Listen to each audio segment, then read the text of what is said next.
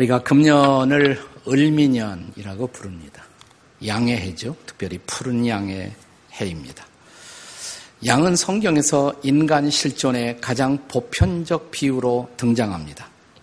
성경에 보면 우리는 다 양과 같아서 라는 표현이 자주 등장합니다. 그리고 성경은 이런 양들을 인도하는 정치 지도자나 혹은 종교 지도자들을 또한 목자에 자주 비유하고 있습니다. 인류의 역사란 뭘까요? 저는 역사는 한마디로 이런 리더십에 대한 기대와 실망을 반복하는 역사라고 할 수가 있습니다. 우리는 정권이 교체할 때마다 새로운 리더십에 대한 설레임과 기대를 갖지만 오래지 않아 그 기대는 실망으로 변하고 우리는 또다시 새로운 리더십을 기다립니다. 역사는 반복되는 것입니다.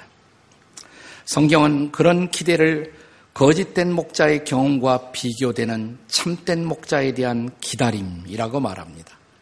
우리가 본문으로 선택한 에스겔서 34장은 이런 거짓된 목자와 참된 목자, 아, 참된 리더와 거짓된 리더십을 비교하는 극명한 대조를 우리에게 보여주고 있습니다. 두 개의 구절이 그것을 우리에게 보여주고 있습니다. 우선 에스겔 34장 4절을 함께 같이 읽도록 하겠습니다. 같이 읽습니다. 시작. 너희가 그 연약한 자를 강하게 아니하며 병든 자를 고치지 아니하며 상한 자를 싸매지 아니하며 쫓기는 자를 돌아오게 아니하며 잃어버린 자를 찾지 아니하고 다만 포악으로 그것을 다스렸도다. 이것은 거짓된 목자, 잘못된 리더의 초상화라고 할 수가 있을 것입니다. 그러나 여기와 대조되는 극명한 하나의 컨트레스트로 본문 우리가 함께 읽은 34장 16절의 말씀을 다시 읽어보십시오. 함께 읽겠습니다. 시작. 그 잃어버린 자를 내가 찾으며 쫓기는 자를 내가 돌아오게 하며 상한 자를 내가 싸매주며 병든 자를 내가 강하게 하려니와 살찐 자와 강한 자는 내가 없애고 정의대로 그것을 먹이리라. 이것은 사회적 약자들을 돌보고 섬기며 끌어안고 세워주는 진정한 목자상을 우리에게 보여주고 있습니다. 우리가 철로 역정에 봐도 이 두 개의 목자상이 함께 등장합니다. 아, 인생의 길을 순례하고 있는 이 순례자들이 거짓된 목자를 만날 때마다 그들은 고생하고 희생을 경험합니다. 우리가 철로 역정에 등장하는 세속 현자라든지 혹은 수다쟁이, 두마음, 대마 이러한 유형의 캐릭터들은 이런 거짓된 목자들을 대표하는 어, 이미지들이라고 할 수가 있습니다. 그것 때문에 순례자들은 길을 지체하기도 했고 옥에 갇히기도 했으며 고난을 감수해야만 했었습니다. 그러나 인생의 순례의 길이 이런 고난만 계속된다면 어떻게 삶을 영위하는 것이 가능하겠습니까? 철로역정에 보면 이 순례길에 고난도 받았지만 그러나 때론 놀라운 위로가 있었습니다. 격려가 있었습니다. 새 힘을 얻는 장면들이 나옵니다. 그리고 이런 장면마다 반드시 등장하는 자들이 누구냐면 선한 목자들의 모습인 것입니다. 이런 선한 목자들의 인도를 통해서 이 선한 인생의 길을 걷고자 했던 순례자들은 마침내 좋은 기분 좋은 경험들을 하게 됩니다. 그런 경험을 했던 장소 중에 하나가 이미 과거에 살펴보았던 아름다운 집 혹은 미궁, 하우스 뷰티풀의 체험이라든지 오늘 우리가 함께 생각할 기쁨의 산지가 바로 그런 경험을 대표하고 있습니다. 이 기쁨의 산지라는 것은 어, 원문에 보면 The Delectable Mountains 이렇게 표현되어 있어요. 즐거운 기쁨의 산지, 산맥들이라는 것입니다. 여기서 목자들을 만나 유쾌한 경험을 하게 됩니다. 여기 크리스천과 소망 이런 순례자들이 이 기쁨의 산지에서 만나게 되는 목자들, 이 목자들의 초상화는 어떤 것일까요? 오늘 기쁨의 산지에서 우리가 경험하는 목자들에 대한 레슨은 도대체 무엇이겠습니까? 첫째로 무엇보다 주님이 우리의 선한 목자 되심을 믿어야 한다는 레슨을 우리에게 던지고 있는 것입니다. 우리가 이 땅에서 한평생 혹은 한 세상 순례자의 삶을 살아가는 동안에 한 나라의 백성으로서 좋은 정치 지도자를 만난다는 것은 분명한 축복입니다. 혹은 신앙인으로서 신앙의 순례의 길을 걷는 가운데 선한 지도자, 목자를 만난다는 것은 또한 귀한 축복이 아닐 수가 없습니다. 오늘 패밀리 선데이인데 나는 여러분들이 자녀를 기르면서 자녀들 위해서 기도할 때 우리 자녀들이 학교에서 좋은 선생님 만나도록 그들이 교회에서 좋은 목자를 만나게 되도록 반드시 기도해 주시기를 부탁을 드립니다. 그것보다 자녀들에게 줄 수 있는 가장 선한 유산이 또한 없을 것입니다. 하지만 그때도 우리가 기억해야 할 사실은 있습니다. 그것은 아무리 존경할 만한 인간적인 지도자 혹은 목자라고 할지라도 거기에는 반드시 완벽할 수 없는 결함이 있을 수가 있다는 것입니다. 그래서 성경은 인생 순례의 길을 사람들에게만 우리를 맡겨두지 아니하고 하나님이 직접 우리의 순례의 길을 인도하는 그분이 우리의 목자가 되신다고 말합니다. 이것이 바로 성경이 말하는 복음인 것입니다. 근유수인 것입니다. 요한복음 10장 11절에 예수님의 말씀을 기억하십니까? 우리 함께 같이 읽어보겠습니다. 시작. 나는 선한 목자라. 선한 목자는 양들을 위해서 목숨을 버리거니와. 자, 예수님은 자기 자신이 선한 목자라고. 나는 양들 을 위해서 목숨을 버린다고. 말만 하신 게 아니죠. 그는 십자가에서 자신의 목숨을 우리를 위해 주셨습니다. 그는 진실로 우리의 선한 목자이십니다. 그리고 그 예수님을 보내주신 하나님, 그 하나님도 선한 목자이십니다. 오늘 함께 읽은 본문 15절이 그 사실을 우리에게 보여주고 있습니다. 자, 15절 말씀 같이 읽겠습니다. 시작. 내가 친히 내 양의 목자가 되어 그것들을 누워있게 할지라 주 여호와의 말씀이시니라. 하나님이 우리의 선한 목자가 되있어 우리에게 진정한 평안과 안식을 제공하시겠다는 것입니다. 목자가 왜 필요할까요? 목자가 왜 중요할까요? 그것은 양이라는 존재의 속성을 이해할 때 우리는 더더욱 목자의 중요성을 실감하게 됩니다. 저는 목장에서 태어났어요. 진짜입니다. 목장에서 태어났습니다.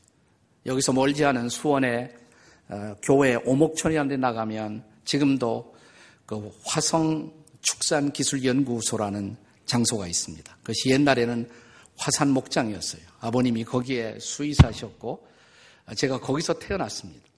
네. 옛날에는 이거보다 훨씬 더 아름다웠을 것입니다. 네. 그리고 제 어렸을 때 이름이 별명이 목동이었어요. 제 이름보다도 별명을 더 많이 사용했습니다. 저는 지금도 제 어린 시절의 아련한 추억 그러면 저희 아버님이 한 잔 걸치시고 약주하시고 술 취해갖고 집에 들어오시면 반드시 제 이름을 그냥 부르는 것이 아니라 제가 목동이었는데 노래로 부르셨어요. 아, 목동왕 아시죠? 네, 아, 목동들의 피리 소리 그 노래를 꼭 부르시곤 했어요. 저는 태어나서부터 이런 클래식 노래를 들으면서 자랐습니다. 더 기분이 좋으시면 서투른 영어로 이 노래를 부르시기도 했어요. Oh, Danny boy, the pipes, the pipes are calling. From glen to glen and down the mountainside. 더 하면 실력이 탈로 날 테니까 거기까지만. 네. 그런 노래를 들으면서 어린 시절에 자랐던 그런 기억이 아련합니다. 주로 한국 목장에서는 소나 말 같은 것이 들어오지만 아주 이따금씩 양들이 들어오는 때가 있습니다. 제가 어린 시절 양이 들어온다는 소식을 들었어요. 무척 기다렸습니다. 나는 양이 굉장히 기분 좋은 동물일 것이라고 생각했습니다.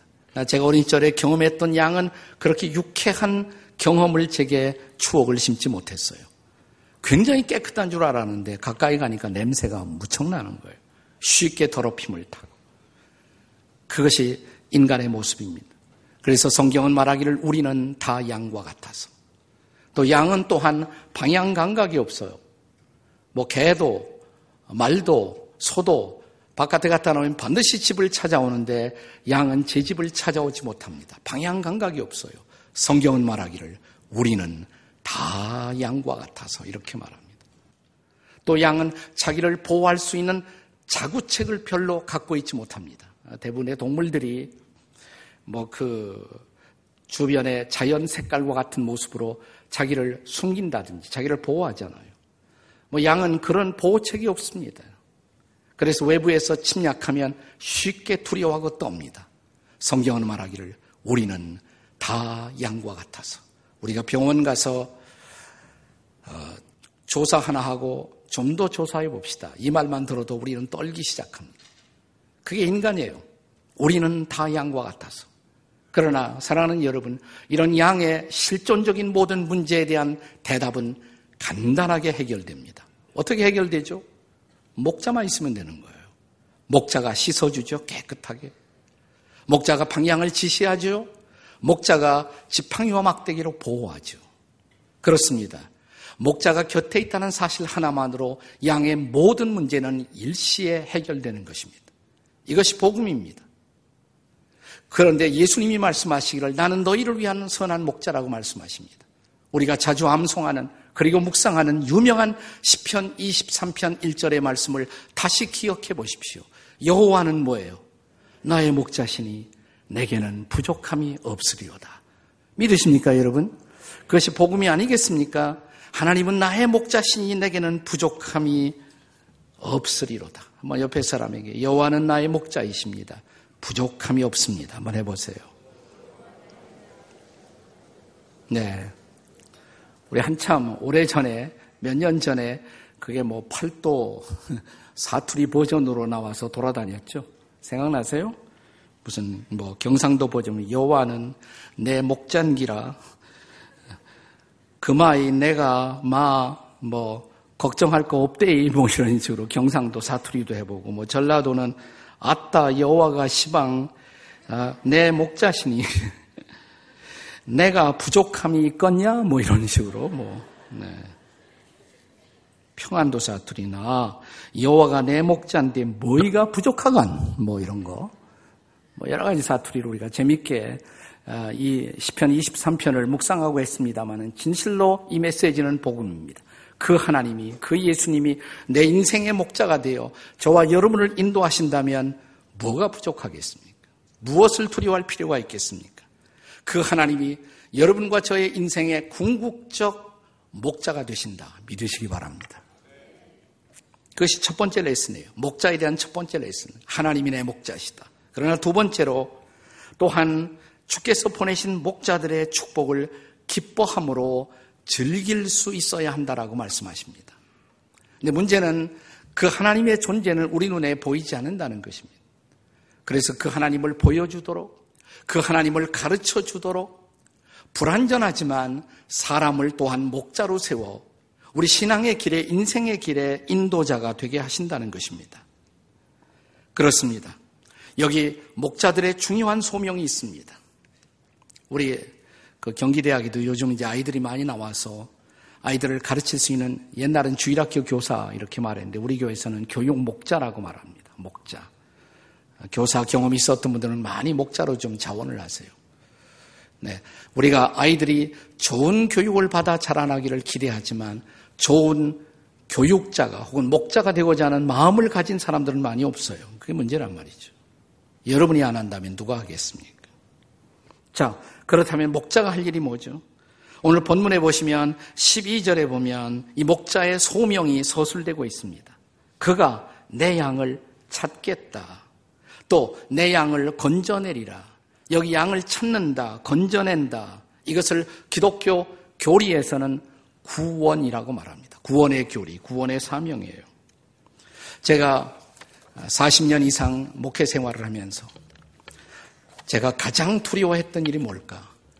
그것은 우리 교회에 출석하는 교인들이 한평생 교회 다니면서 구원에 확신이 없이 세상을 떠나가는 사람이 있다면 그것은 목자인 저의 책임이 아닐까?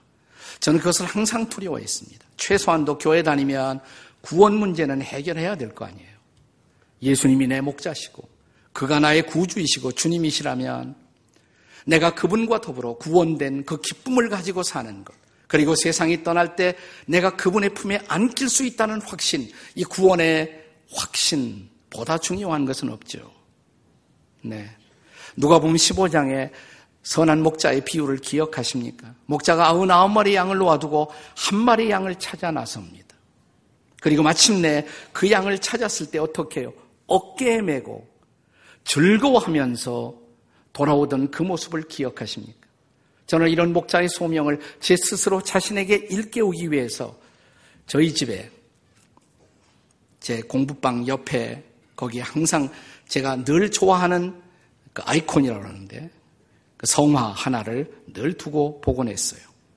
성화. 목자가 어깨에 양을 메고 오는 모습입니다.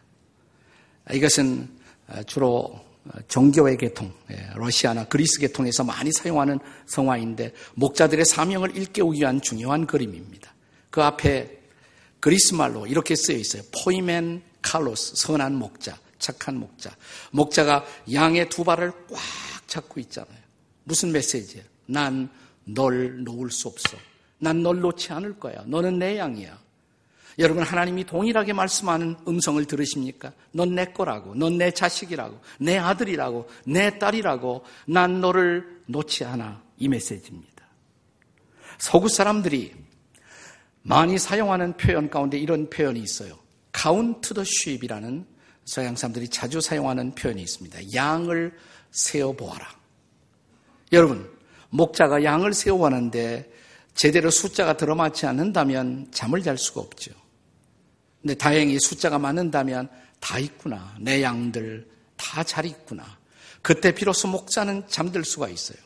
이 표현에서부터 재미있는 영어 단어가 서로 연계성을 갖습니다. 우리가 양을 말할 때 영어로 sheep이라고 말하죠. S-H-E-P.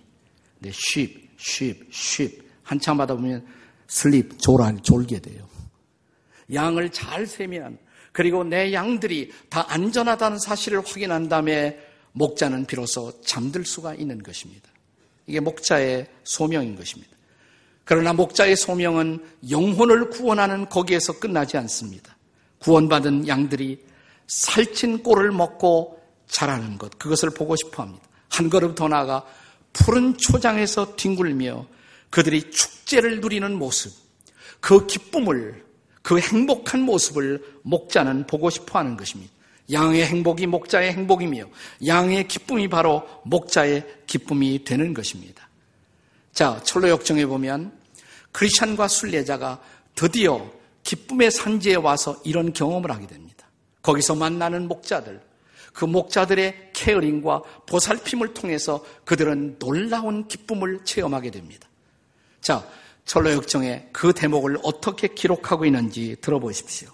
기쁨의 산지에 도달한 순례자들은 곧장 언덕을 올라가며 정원과 과수원, 포도원과 샘물들을 두루 구경했다. 우물을 만나면 목을 축이고 몸을 씻었으며 포도원에서는 양껏 열매를 따먹었다. 산 꼭대기에 오르자 목자들이 풀을 뜯는 양떼들을 지켜보며 기쁨으로 소리쳤다. 이것이 바로 기쁨의 산지의 체험인 것입니다. 이것이 목자 대신 주님과 더불어 그의 은혜 안에 살고 있는 성도들의 행복한 모습이 아니겠습니까? 오늘 본문에도 그 광경이 14절에 묘사되어 있죠. 자, 본문 14절을 다 같이 읽겠습니다. 시작. 좋은 꼴을 먹이고 그 우리를 이스라엘 높은 산에 두리니 그것들이 그곳에 있는 좋은 우리에 누웠으며 이스라엘 산에서 살찐 꼴을 먹으리라. 나는 이런 기쁜 산지의 체험, 그것이 금년 한 해 여러분과 저의 삶의 모습이 되시기를 주의 이름으로 축복합니다. 사랑하는 여러분, 그리고 인생의 길에서 우리를 인도하기 위해서 하나님이 이런 선한 목자들을 여러분에게 보내주셨다면 그 목자들이 제공하고 있는 축복을 엔조이 하십시오. 사랑하는 여러분, 오늘 이 땅에는 양들을 혹세무민하는 거짓 목자들도 분명히 존재한다는 사실을 우리는 간과할 수가 없습니다. 불행하지만 그것도 사실입니다. 그들을 경계하십시오. 그러나 아직도 이 땅에는 하나님이 세우신 착한 목자들이 양들을 위해 땀을 흘리며 그들을 바르게 세우기 위해서 애쓰고 있는 분들이 있다는 사실을 인해서 주님을 찬양하십시오. 그리고 그 목자의 섬김을 통해서 내게 주어지는 그런 은혜, 그런 신앙의 환희를 마음껏 누리시는 이 한 해가 되시기를 주의 이름으로 축복합니다. 그래서 정령 이 한 해의 저와 여러분의 발걸음이 기쁨의 산지로 인도되는 그 체험이 되시기를 주의 이름으로 축복합니다. 여기 본문의 메시지를 통해서 우리가 받아야 할 세 번째 목자들에 대한 레슨이 있습니다. 그 세 번째는 목자들의 경계를 또한 경성함으로 받을 수 있어야 한다는 것입니다. 자, 절로 역정에 보면 이제 기쁨의 산지에 도달한 순례자들이 네 명의 목자를 특별히 만나게 됩니다. 그 목자들의 이름이 흥미롭습니다. 어떤 목자를 만나느냐? 우선 지식, 지식이라는 이름의 목자, knowledge. 그 다음에 경험, experience. 그 다음에 세 번째는 경계라는 이름을 가진 목자, watchful. 그 다음에 네 번째는 성실, sincere.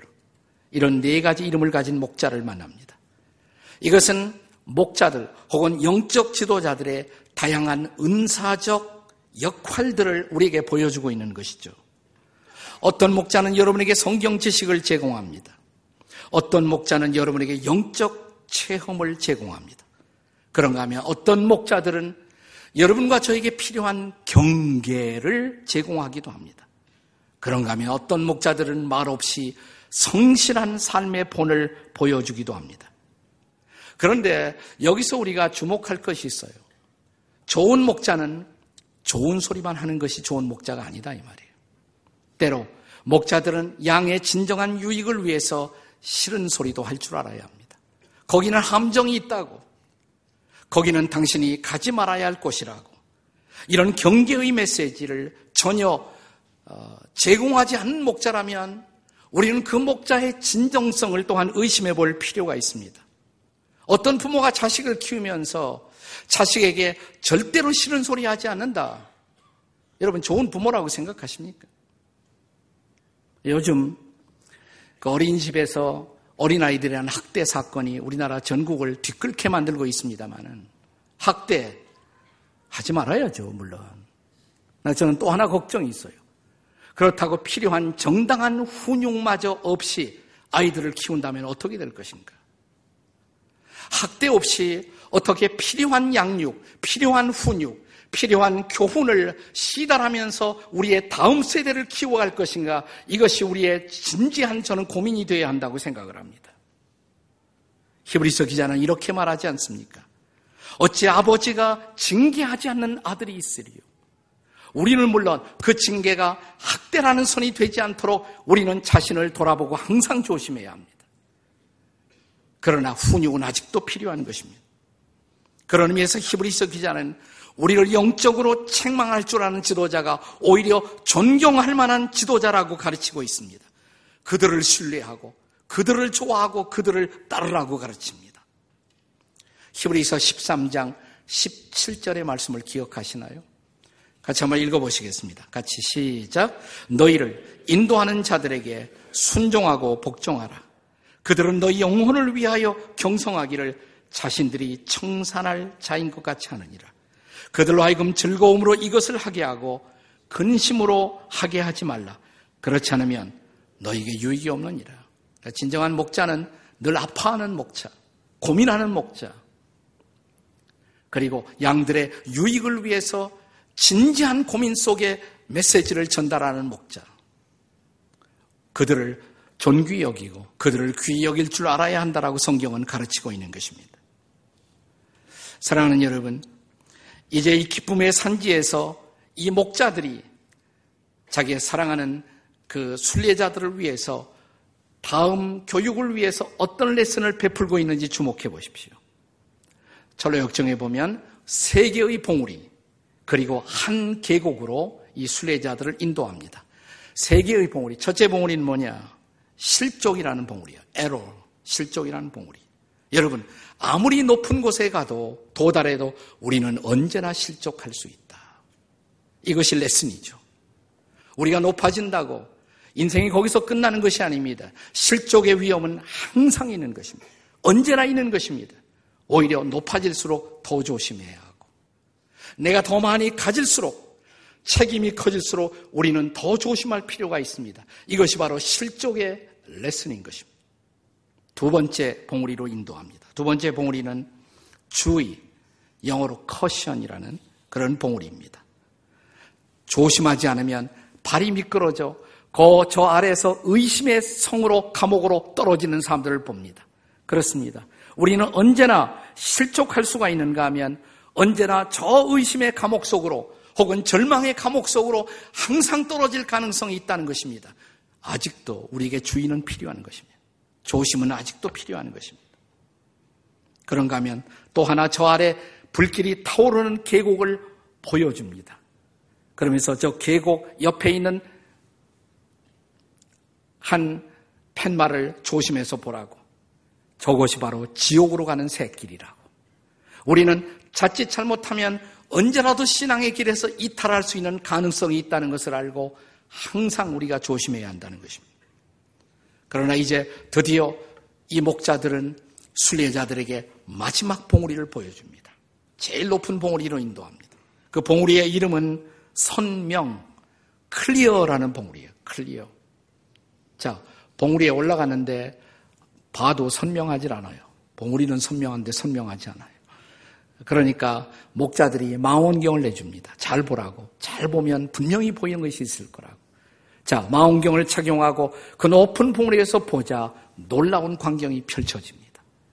새 예루살렘이 보이기 시작해요. 천국의 영광이 보이기 시작합니다. 우리 순례의 마지막 고린 지점, 하나님 나라의 마지막 글로리, 그 영광스러운 모습이 보이기 시작합니다.